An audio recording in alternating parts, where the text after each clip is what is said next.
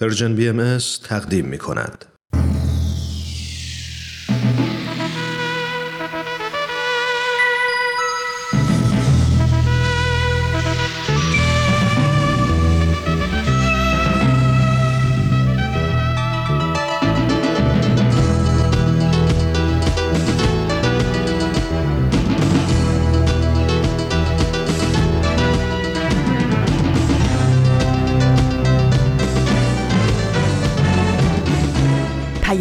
دوست. برنامه ای برای تفاهم و پیوند دلها.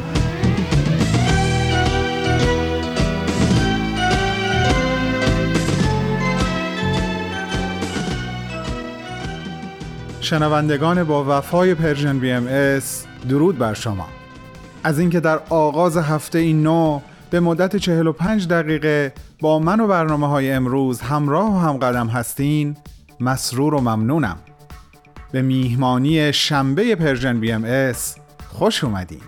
صفا آوردین. قدمتون روی چشم. دوازدهم مهر ماه 1399 برابر با سوم اکتبر 2020 بر شما در هر خانه ای از شهر دنیا که زندگی می‌کنین به خیر و شادی باشه الهی.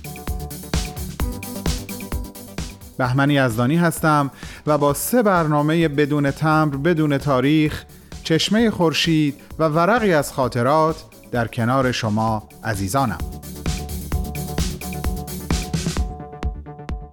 در این لحظه همگی با هم به استقبال بخش اول از نامه امروزمون میریم.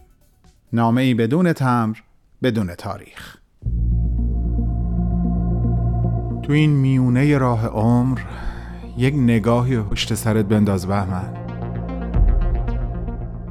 پشت سر حرفای دلتو توی این نامه ها به اونها پر از یاد و خاطره ها و شادی ها از یابی ها از آثارشون. خیلی از اون آدم ها دیگه تو این دنیا زندگی نمی ولی تأثیری که روی تو یا بشینی براشون نامه میشه اما در عالم خیال نامه تو می‌تونی اونها رو براشون بفرستی. نامه هایی بدون تمر بدون تاریخ.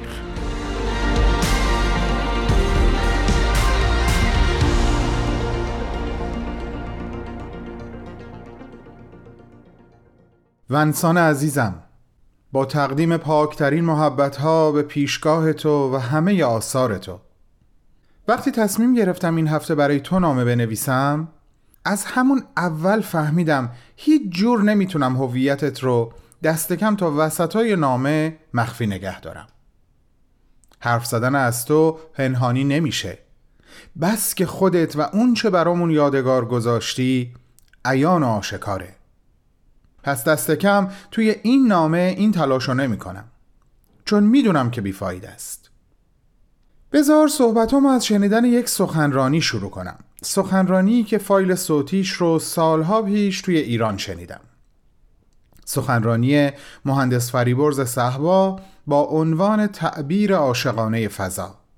در این سخنرانی آقای صحبا به بعد پنجم هنر اشاره می‌کنن اسم این بعد رو بعد رابطه می‌ذارن و اینطور توضیح میدن که در بعد رابطه هنرمند نمیگه یه چیزی زیباست بلکه او زیبایی رو در جان مخاطب برمیانگیزه کاری می‌کنه که مخاطب دوچار اثر هنری بشه مثل آب که وقتی دوچار نور خورشید میشه ازش رنگین کمان بیرون می‌زنه حیرت انگیز ونسان اینطور نیست؟ حالا چرا اینا رو برای تو گفتم؟ واسه اینکه مثالی که آقای صحبا میاره تا منظورش رو بهتر تفهیم کنه ارتباط مستقیم به خود تو داره. او تابلوی گلهای آفتابگردان تو رو مثال می‌زنه ونسان. میگه شما وقتی در برابر این تابلو میستید فقط چند تا گل آفتابگردان نمی‌بینین بلکه توی این قاب علاوه بر گلها باد و نور خورشید و حرکت و حس باطنی گلها رو هم می‌بینین. ولی از همه اینها مهمتر خود شما هم توی این اثر حضور دارین. و شما شروع می‌کنین به فکر کردن شروع می‌کنین به حس کردن شروع می‌کنین به خلق کردن دوباره اثر. می‌بینی ونسان؟ انگار ما در خلق این اثر با تو شریک میشیم و حضور خودمون رو در تابلوی گلهای آفتابگردان تو می‌بینیم. ولی مگه فقط همین یکیه؟ همین حضور و همین شور زندگی رو توی همه آثار تو میشه پیدا کرد.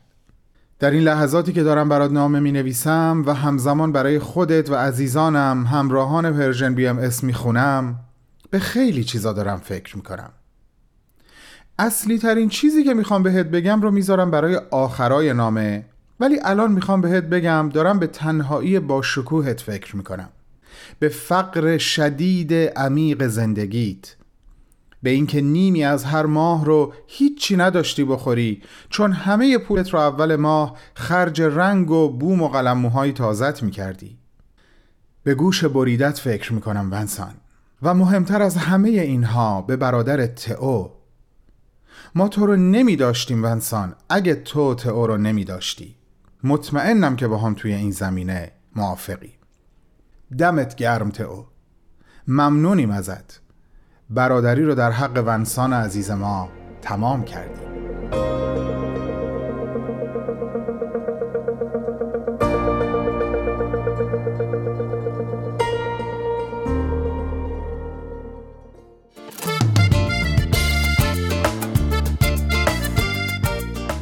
شنونده های عزیز پادکست هفت خواستم اعلام بکنم که از آغاز ماه اکتبر برابر با دهم مهر ماه اطلاعات پخش 24 ساعتی شنیداری رسانه Persian BMS تغییر کرده.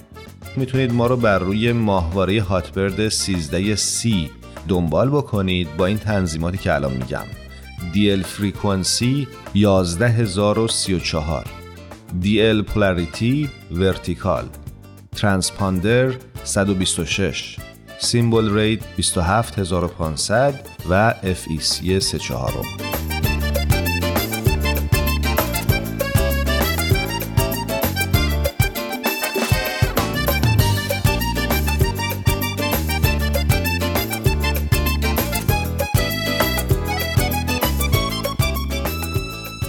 عزیزان همچنان شنونده Persian BMS باقی بمونین که حضورتون برای ما بزرگترین سرمایه است.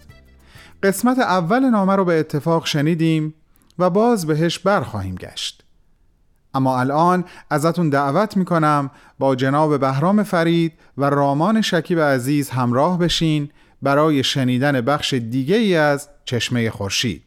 میریم که امروز هم از سر این چشمه جرعه نور بنوشیم.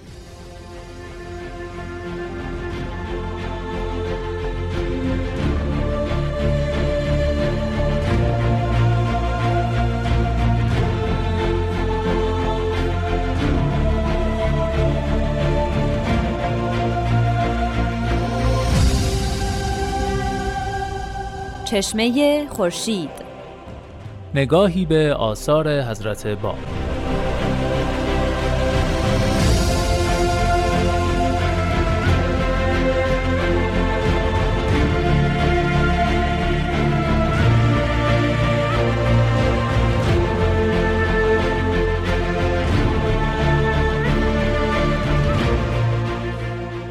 شنوندگان عزیز رادیو پیام دوست رامان شکیب هستم و با یکی دیگه از برنامه های چشمه خورشید با شما همراه.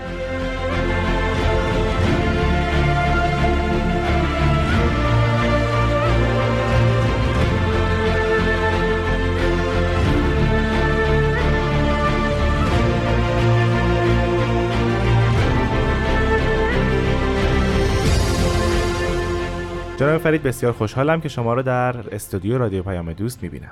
منم وقت بخیر میگم خدمت شما و شنوندگان بسیار بزرگوار و فرهیخته شما. خواهش می‌کنم. جناب فرید ما در برنامه گذشته توضیحات در مورد کتاب بیان رو به پایان رسوندیم و همینطور بعضی از آثار حضرت باب در دوره ماکو رو معرفی کردید. امروز هم فکر می‌کنم به روال برنامه گذشته به معرفی بسیار مختصر و کوتاه چند تا از توقیات حضرت باب خواهیم پرداخت درسته؟ بله همینطوره. خب اولین توقیی که در نظر دارید کدام است؟ این بار می‌خواهیم یک شن دیگری از نحوه زندگی حضرت باب رو مورد لحاظ قرار بدیم که بسیار شخصی است ولی در این حال عبرت آموز. بله. یک اثری است لوحی است از حضرت باب خطاب به والد آقا سید حسین از ماکو. ما این رو تو تاریخ فقط می‌خونیم.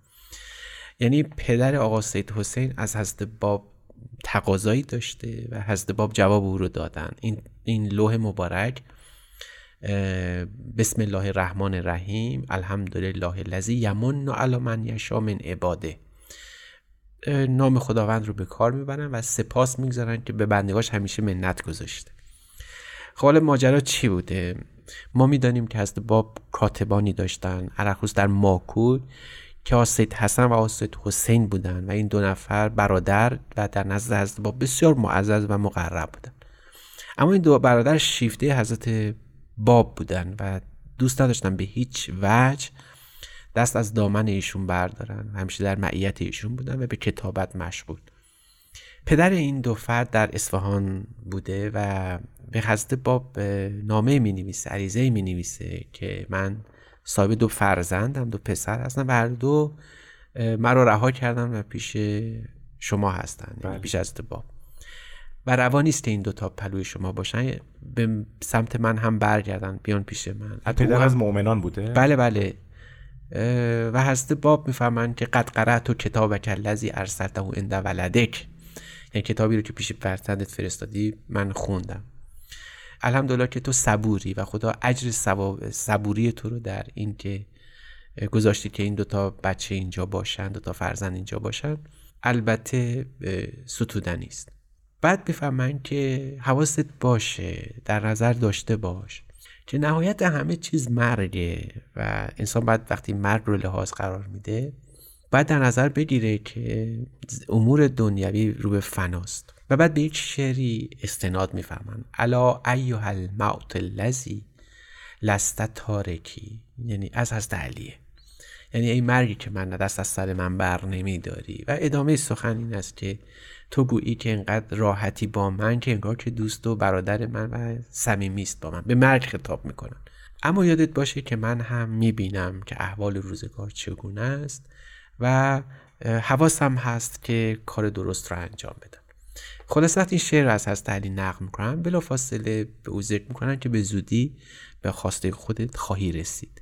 و بعد به خاطر حالا علت این بوده که پدر کولت سن داره. بله بله. و عاجزه و در اون ایام هم تنها کسی که می‌تونه دستگیر او باشه فرزندشه. بعد سید حسین رو نزد خودشون نگه میدارن و حسن برادر دیگر رو به سمت او میفرستن به سمت پدر گسیل می‌کنن. حتی در اینجا می‌فهمن لما سمت من الواردین علا تلک الارزه به, کس به کسرت حزن و که بر سنک. احبب تو دوست دارم. من می‌دونم که تو سنت زیاده. دوست دارم که نور چشم خودم رو یعنی حسن رو بفرستم بر تو. اما در این حال فراموش نکن که رضای من در این است که مادر او هم بر او حقی داره. یعنی درسته که جالب. پدر خواسته اما مادر تو هم حقی داره بر عهده اوست که این حق رو ادا بکنه و او دوست داره که به حج بره. و برای همینم او رو میفرستم که هم خدمت تو رو بکنه و همین که با مادرش به سمت حج ببره و حج رو ادا کنه. یعنی در حقیقت حضرت باب هرگز نخواستن که تعلقات انسانی انسان ها محو بشه نابود بشه. یعنی در نهایت سختی هم علاقه من بودن که شیوه زندگی ما شیوه زندگی درست و برجا و مطابق با وظایف و فداکاری های ما تو امان باشه. نه وظیفه فدای فداکاری بشه از بین بره و نه فداکاری جای وظیفه رو به عهده بگیره. فداکاری که این شخص در مورد هست باب انجام میده نباید مباینتی داشته باشه با انجام وظایف رو در مورد خانواده همسر و دیگر مؤمنان.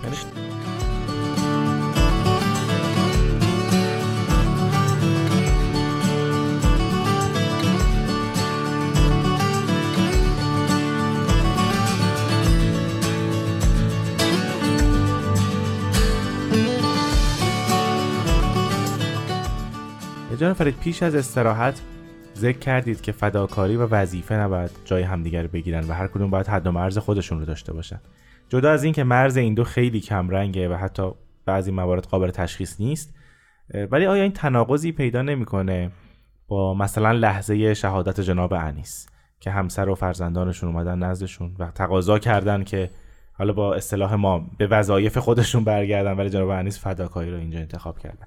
می‌دونید این این این مرزه کجا تعیین میشه؟ کجا تعریف میشه؟ بله این در همه احکام الهی صادقه. یعنی ما یک لول پایین یه لول بالا برای هر حکم می‌تونیم تعیین کنیم. برای حقوق الله برای ازدواج برای هر چیزی که احکام نازل شده یه سطح مادون داره پایین داره که از این تخطی جایز نیست. یه سطح بالا داره مافوق داره که تا بخواهی تا ملکوت خدا هم می‌تونی سطح بالایی ادامه پیدا کن اما مینیموم حد اقل باید حتما رعایت بشه. وظایف حد اقلی هیچگاه در امر ساقط نمیشه. در دیانت الهی ساقط نمیشه. ولی این وقتی تأمین میشه اینجا به بعد هی بالا و بالا و بالاتر میره. بنابراین خود جناب انیس هم حد مینیموم که رعایت احوال فرزند بوده انجام دادن یا احوال زن زندگی همه رو انجام می‌دادن و رعایت می‌کردن. ولی به این مرزی می‌رسه که زیر پا گذاشته میشه. همین وظایف اگر در برابر حکم بالاتر یا بهتری باشه. شما مثلا در اونجا دیگه جایز نیست. مثلا در احکام الهی اطاعت از والدین هست. بله بله. خب همیشه هست. حتی خیلی از احکام میشه به خاطر رعایت حقوق والدین زیر پا گذاشت. در بیان و آثار از باب و حتی آثار از باب هست. نمیفهم اگر کسی تو رو به خدمت من و خدمت پدر و مادر مختار کردن که برگزینی خدمت پدر و مادر حتی ارجه هست از خدمت به من. این جمال مبارک هست با حالا بله. صریحا بیان فرمودن اما دیگه نمیشه اطاعت والدین کرد. اونجایی که مثلا پدر مادر حکم می‌کنن که تو از ایمان دست بکش. این مینیموم دیگه اینجا از بین میره به عبارت دیگه, دیگه لحاظ نمیشه. در جناب انیس هم همینطوره. وقتی مرز فداکاری و شهادت هست دیگه این حقوق دیگه از بین میره وظایف دیگه رنگ میبازن و شن دیگری ظاهر میشه. اما اگر جناب انیس می‌خواستن در طول زندگیشون مؤمن برز با باقی بمونن و زندگیشون ادامه پیدا بکنه مسلما امر و دستور می‌شدن به همین وظایف الهی. پس این نکته کلیدی اینجا رضای الهی در مسئله ظهوره. یعنی هر چیز در برابر اون قرار گرفت باید بره کنار. بله بله, بله. خب با توجه به این توضیحات بریم سراغ اثر بعدی از حضرت باب توقی دیگر یا لوح دیگر خطاب به آقا سید احمد آقازاده است. حالا یکی از مؤمنین همون اوائل بوده که حضرت باب یک توقی در وصف او ذکر فرمودن توقی بسیار کوتاه اما چرا انتخاب کردیم؟ اینجا مطرحش بکنیم. حضرت باب در این اثر باز به شیوه کاملا غیر متعارف لوح رو شروع می‌کنن. مثلا بسم الله الرحمن الرحیم یا صغیر از سن یا رتب البدن. یعنی بعد از بسم الله الرحمن الرحیم می‌فهمن که ای کسی که سنت کوچیک صغیر هستی در سن. اما از جهت جسمانی بسیار شیرین و بالغی. بعد بفهمم الحمدلله الذی انشأ ما فی السماوات و الارض الی آخر. یعنی خدا رو سپاس که آسمان و زمین رو آفرید و بعد توضیح میدن حضرت باب راجع به عرفان الهی. اما برای کسی که این رو می‌خونه این یا صغیر از سن یا رتبل بدن شاید درش معما بشه. بله. که این آقا یا این مومن چطور به این معرفی شده. اما اگر یه خود کنکاش کنیم در ادبیات اسلامی می‌بینیم که این مصرع اول از یک قصیده است غزلی است از مولانا. یا صغیر از سنیارت بل بدن یا قریب العهد من شرب لبن. هاشمی الوج ترکی القفا دیلمی از شعر رومی از زغن این روحهو روحی و روحی روحهو من رعا روحین آشفی بدن. خب این اتفاق یعنی این که از باب به صورت یک رمز یک حیات روحانی رو یک فضای روحانی رو در قالب یک مصر همون ابتدا معلوم بکنن فضای روحانی لوح دست انسان میاد که این لوح کاملا به جنبه های روحانی شخص مخاطب نظر داشته. و می‌گویند تو به رغم اینکه دور هستی اما پیش مظهر ظهور بسیار نزدیکی و حکم قربیت رو داری. و بعد در اونجا به نوعی هم حالا این جذابه که این بیت شعر مولانا این غزل مولانا در واقع توصیف مظهر ظهور آتی هست که او هم بعد جوانی می بوده سنش کم می بوده باشه از جهت بدن لطیف و لطیف باید بوده باشه. حتی اینقدر که از کهولت به شرب لبن یعنی کودکی باید نزدیک تر باشه. یعنی 24 سال بسیار کم. بله. در عین حال که عرب تبار سید اما در عین حال هم در جمع ترکانه از آذربایجان کوه ما یعنی این شعر رو تطبیق دادن با ظهور خودشون. و اینکه چقدر این شخص یعنی مظهر ظهور الهی با خود خداوند نزدیکه و در توقی هم تقریبا به همین معنا اشاره شده که اگر تو بخوای مظهر ظهورت رو بشناسی این شناسایی او منوط به داشتن قلب صاف و درک درست از حق است. و الا امکان شناسایی برای او مقدر است.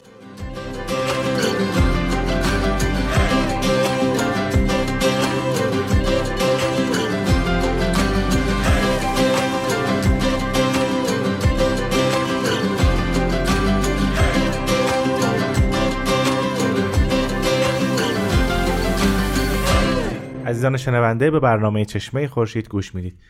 جناب فرید شما فرمودید که این شعری که از مولانا در این توقی از باب آمده اشاره به مقام خودشون هست بله. ولی معمولا در آثار حضرت باب یه حالت دوگانگی بود که هم اشاره به مقام خودشون هست و هم ارتباطی با مخاطب پیدا می‌کنه. بله همینطور. اون اشاره به مقام خود رو فهمیدیم. این ارتباط با مخاطب کجا اینجا معنی میشه؟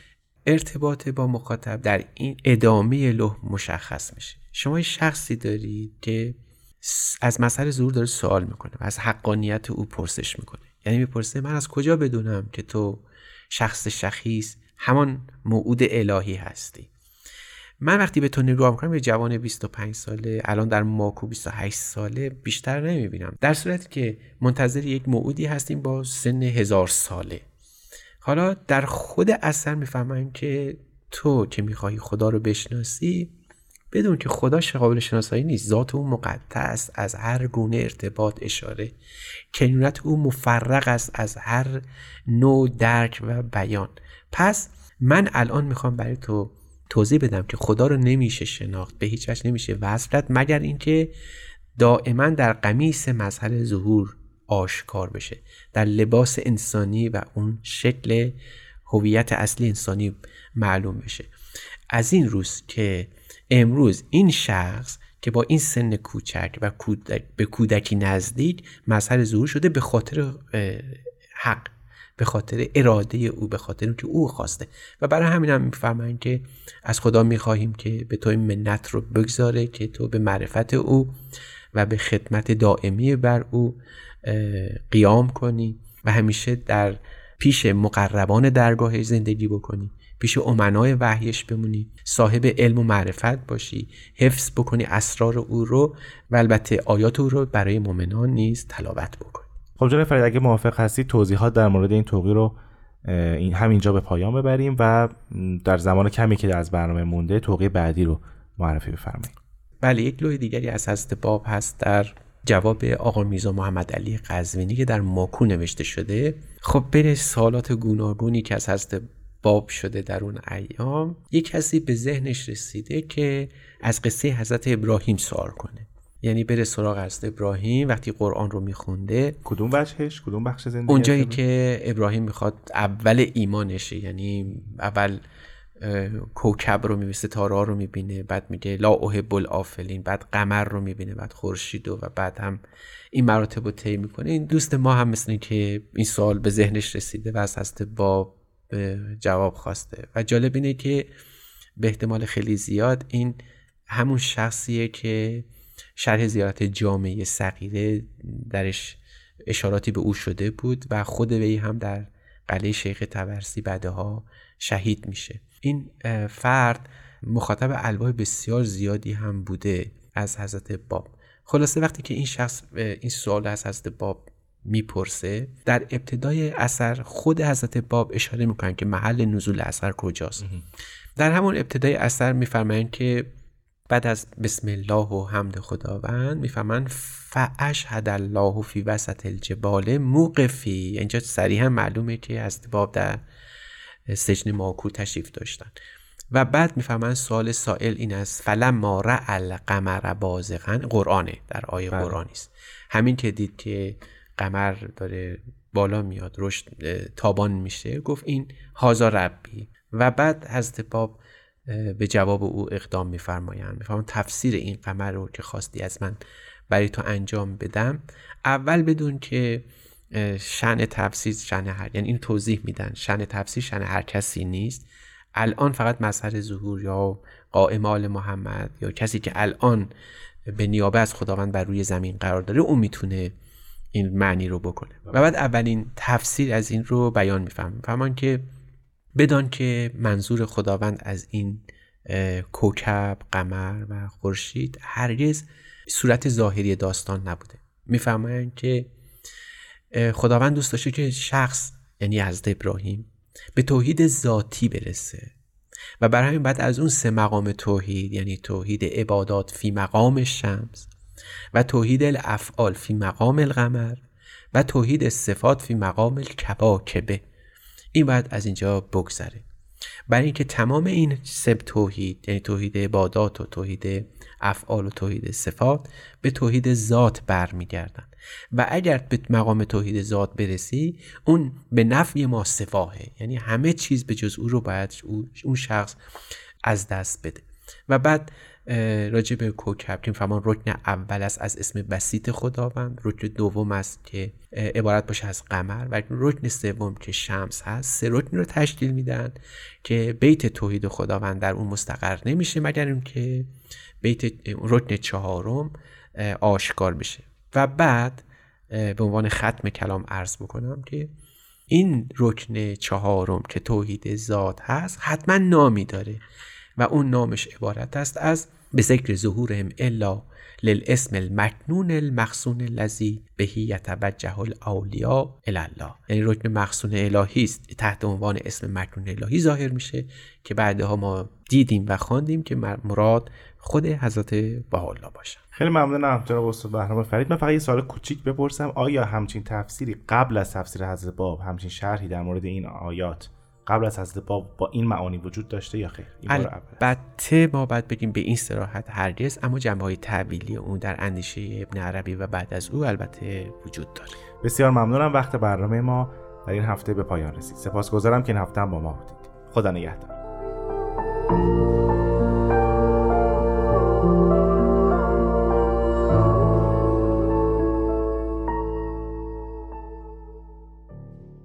دوستان خوب من امیدم این هست که از شنیدن این قسمت از چشمه خورشید هم مثل دفعات قبل لذت برده باشین.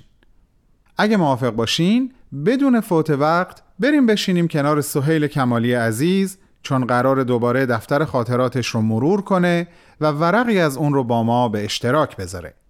این شما و این قسمت دیگه از ورقی از خاطرات. شما می‌تونید بخش های مختلف این برنامه رو در تارنما شبکه های اجتماعی یا تلگرام Persian BMS دنبال بکنید.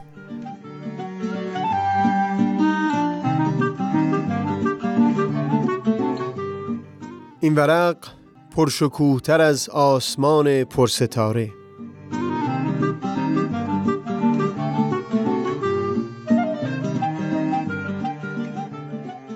میون دو ترم دانشگاهی خودم رو سزاوار دیدم. چندین روز رو در حاشیه اقیانوس در منطقه سان فرانسیسکو در کنار دوستان خودم بگذرونم یک روز از کنار ساختمونی میگذشتیم. دوستم اشاره کرد به پارکینگ اون ساختمان که گویا مجموعه پزشکی بود و خاطره از چند روز پیشتر اون برام نقل کرد. گفت وارد این پارکینگ شدم و ماشین رو پارک کردم. دیدم یک ماشین دیگه که رانندش جوانی کم سن و سال بود با سرعت بسیار بسیار بالا وارد محوته شد و خواست با همون سرعت ماشین رو در میون دو تا ماشین دیگه جا بده و پارک کنه. اما نتونست کنترل بکنه و با یکی از ماشینا برخورد کرد. دوروبر رو نگاهی کرد و دید هیچ کس نیست. دنده عقب گرفت و رفت اون سوی پارکینگ یک جایی پارک کرد. من گوشیم رو آماده داشتم. بی اون که واضح باشه از پلاک ماشین عکس گرفتم. دیدم به اون ماشین دیگه بد جور خسارت وارد شده. از پلاک اون ماشین هم عکس برداشتم و از دور اون جوون رو میپاییدم ببینم چه می‌کنه. این گزینه بود که به او بگم من شاهد ماجرا بودم اما ترسیدم یک وقت اسلحه داشته باشه یا خشونت به خرج بده. این شد که از ماشین پیاده شدم و با مأمور نگهبان داخل ساختمان قضیه رو در میون گذاشتم. قدم زدیم اومدیم جایی که مشرف بود به جایی که اون ماشین خسارت دیده پارک کرده بود. پسر جوان محوطه پارکینگ رو کلا ترک کرده بود. نگهبان خواست زنگ به پلیس بزنه اما دیدیم پسر جوان باز به داخل پارکینگ وارد شد و از کنار ماشینی که به او ضربه وارد کرده بود گذشت. کمی موند و باز محل رو ترک کرد. اینجا من از اون مأمور خواستم که دست نگه داره تا ببینیم خود اون جوان چه می‌کنه. نگهبان از یک سو مسئولیت قانونی خودش می‌دید که هرچه سریعتر زنگ بزنه اما از سوی دیگه خودش هم کنجکاو بود بدون چه میشه. اصرار من اثر کرد. دست نگه داشت و همونجا کنجکاوانه مون تا ببینه چی میشه. پسر جوان بعد از چندین دقیقه که پارکینگ رو ترک کرده بود دوباره برگشت. این بار زمان بیشتری رو دوربر اون ماشین پرسه زد ولی باز محل رو ترک کرد و از پارکینگ بیرون رفت. بیش از ده دقیقه موندیم و خبری از اون نشد. هر دو تصورمون اون بود که دیگه بر نمیگرده. اون نگهبان چند باری دستش به سمت گوشی رفت اما باز دست نگه داشت دست آخر دیدیم راننده جوون اومد کنار اون ماشین دیگه توقف کرد روی یه کاغذ چیزایی نوشت و گذاشت روی شیشه جلو و بعد اون طرفتر پارک کرد و راهی داخل ساختمون شد کاغذ رو که چک کردیم اطلاعات ماشین، گواهینامه و هم طریق تماس با خودش رو در میون گذاشته بود. با اون معمور دیگه حرفی نزدیم. اما نگاهی پرمعنا به همدیگه انداختیم و جدا شدیم. نگاهی که در اون یک حس ژرفی از رضایتمندی موج می‌زد. معلوم بود هر دو خرسند بودیم از اینکه با پلیس تماس نگرفتیم. تا شاهد نزدیک 20 دقیقه کشمکش درونی یک انسان با وجدان خودش باشیم.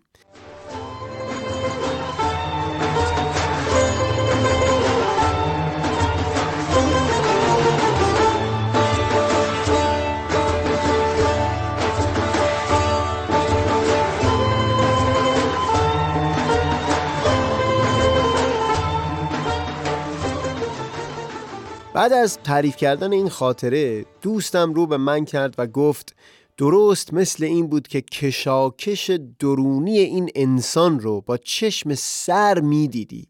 در اون رفتنها و باز اومدنها و آهسته گذشتن از کنار اون ماشین.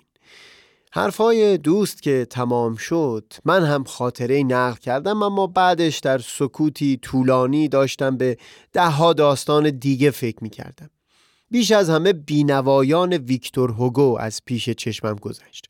اون زمانی که ژان والژان در چهره کشیش نیکوکار یعنی تنها کسی که به او خوراک و جای خواب داده بود خیره شده بود. در حالی که نور ماه از پشت پنجره بر چشمهای برهم گذاشتش میتابید. برای مدت زمانی که شاید برای ژان والژان همچون سالیانی به نظر رسیده بود از اون کشمکش در درون خودش رنج می برد اما تفصیل اون رو باید از زبان خود ویکتور هوگو شنید و اینجا در دو سه دقیقه بیان کردنش هیچ حق مطلب را ادا نمی‌کنه. در همون اندیشیدنها به یاد سخن پرمغز کانت افتادم که می گفت دو چیز هرچه مکررتر و ژرفتر به آنها میاندیشم ذهنم را با شگفتی و حیبت باز هم تازه تر و فضاینده تری به خود مشغول می دارند. آسمان پرستاره بر فراز من و قانون اخلاقی در درون من بیانی از حضرت بهاءالله از گوشه ذهنم گذشت در وجود آیتی موجود و آن انسان را از آنچه شایسته و لایق نیست من می نماید و حراست می فرماید و هم به یاد فرازی از متون آین یهود افتادم به این مضمون که نوری که در ماست شهادت می دهد که ما به صورت و مثال خدا سرشته شده ایم. اون شب فرصت پیدا نکردم توی دفترم چیزی بنویسم. اما چندی بعدش باز یادی از اون خاطره کردم و در دفتر مفصل به اون میاندیشیدم. از این می نوشتم که واضح هیچ کس برخورد یک ماشین با اون ماشین دیگر رو به خودی خود متهم نمی‌کنه. تصادف رخ میده. قضاوت ما همواره متوجه برخوردی هست که یک شخص با این جریان پیش می‌گیره. در خاطره که این دوست نقل کرد کیفیت ماجرا به گونه ای بود که کشمکش در دل اون جوان تنها 20 دقیقه به طول بیانجامه. اما بسیار گاه ها در زندگی پیش میاد که مجال بسیار بسیار بیشتری زمان بسیار طولانی تری برای این گیر و دار نیاز میشه. برای من بسیار زیبا بود که این دوست قضاوتی صورت نداد و فقط شاهد اون کشاکش بود در دفترم از این می نوشتم که چقدر نیکو می بود اگر همچو فرصتی برای اون کشمکش درونی در بقیه زمینه ها هم به آدمیان داده می شد. جنس همچو گیر و داری برای دیگری شاید به گونه باشه که 20 سال به طول بیانجامه. اما گمان نمی کنم زمان در اینجا چندان مسئله باشه. مسئله بزرگ اون هست که آدمیان در دل همین کشمکش ها به اون شکوه و شگفتی پیچیده ای که در وجود انسان نهفته هست برسن و راستی که این شکوه اونقدر بزرگ هست که در برابر اون 20 دقیقه یا 20 سال به طول انجامیدن شاید که چندان توفیری نمی‌کنه.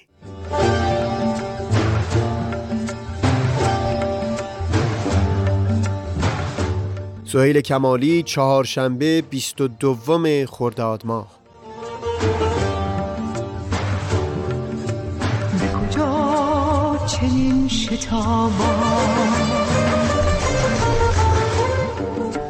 به کجا چنین شتابا؟ گون از نسیم پرسید.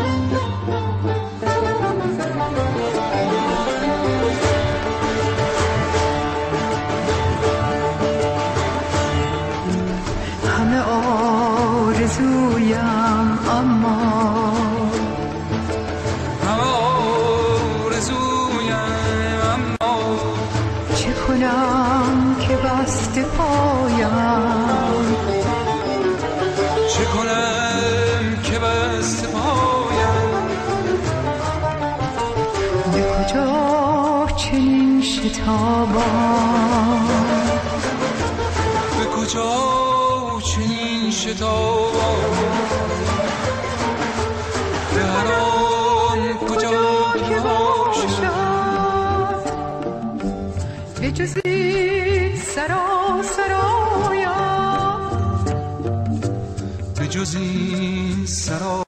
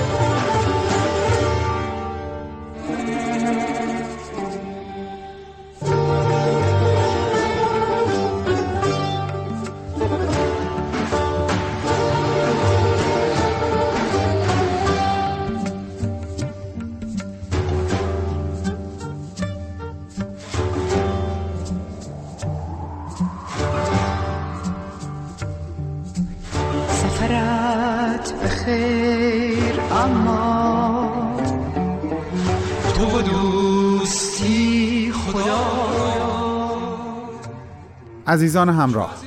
آنچه شنیدید بخش دیگه ای بود از برنامه ورقی از خاطرات.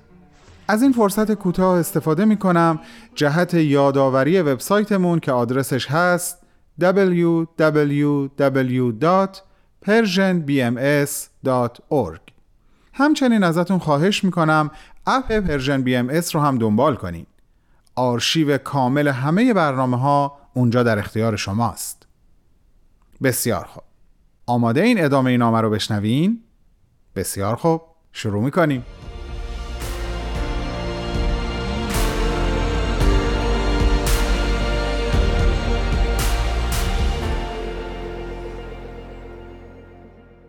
ونسان جان ونسان ونگوگ عزیز که نامت قلبم رو به شوق میاره. کتابی که بر اساس داستان زندگی تو نوشته شده یکی از بهترین کتابهایی هست که تا به حال خوندم. کتابی با عنوان شور زندگی نوشته اروینگ استون. توی این کتاب خیلی چیزها ذهن و قلب منو به خودش معطوف کرد. اما بعد از تموم کردن کتاب یک فکر و یک حس از همه پررنگتر برام تا همیشه باقی موند. و این همون حرفیه که گفتم می‌خوام آخرای نامه بهت بگم. ببین ونسان تو یه جایی متوجه شدی نور آفتاب خلاقیت تو رو شکوفاتر می‌کنه. و به همین خاطر وقتی در فضاهای باز نقاشی می‌کردی کلاه حسیریت رو سرت نمیذاشتی تا نور آفتاب اون ارتباط عاشقانه رو با خلاقیت وجودت برقرار کنه. اما روی دیگه سکه بیماری روحی تو بود که گرمای شدید روش اثر منفی داشت و اونو تشدید می‌کرد. اونقدر که منجر به حملات عصبی می‌شد و بقیه ماجرا. همیشه به این فکر می‌کنم که همون نور خورشیدی که اینقدر به حال نقاشی های تو خوب بود چقدر به ضرر وجود خودت عمل می‌کرد. اما تو تو خودت رو انتخاب نکردی ونسان. تو خودت رو فداکارانه در معرض نور مستقیم خورشید که بیماری تو رو تشدید می‌کرد قرار دادی. تا این نقاشی ها رو از عمق وجودت بیرون بکشی و برای ما به یادگار بذاری. ازت ممنونیم. تا ابد ازت ممنونیم. اجازه بده چند جمله کوتاه از یکی از نامه هایی که به تئو نوشتی رو حسن ختام این نامه قرار بدم و کم کم باهات خداحافظی کنم. منظورم این جملاته. امید تنها در آسمان ها و در دنیای ستاره ها پرواز می کند با این وجود نباید فراموش کرد که زمین نیز جزو منظومه شمسی و یکی از اجرام آسمانی است. اگر جاهای دیگری هم مثل زمین باشند آن وقت چه؟ در آن صورت به چه چیز می توان دلخوش بود؟ در این صورت باید همه چیز را از نو شروع کنیم. با عشق و ارادتی جاودانه به پیشگاه تئو و ونسان ونگوگ بهمن و شنوندگان عزیز و پرمهر Persian BMS.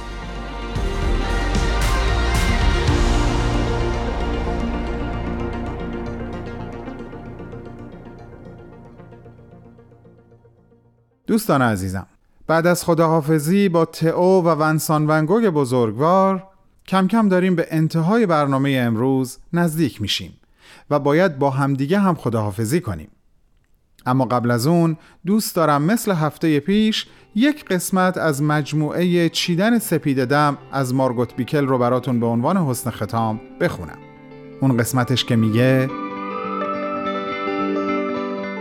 گاه آرزو می‌کنم زورقی باشم برای تو. تا بدانجا برمت که می‌خواهی. زورقی توانا به تحمل باری که بر دوش داری.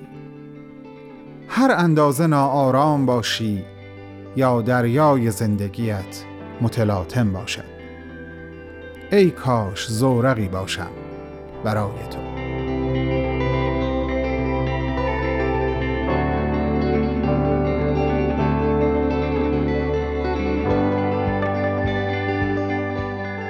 تا شنبه دیگه که دوباره مهمان شما خواهم بود مراقب خودتون باشین. از همه مهمتر. مراقب سرور و امید قلب هاتون تا شنبه بعد خداحافظ.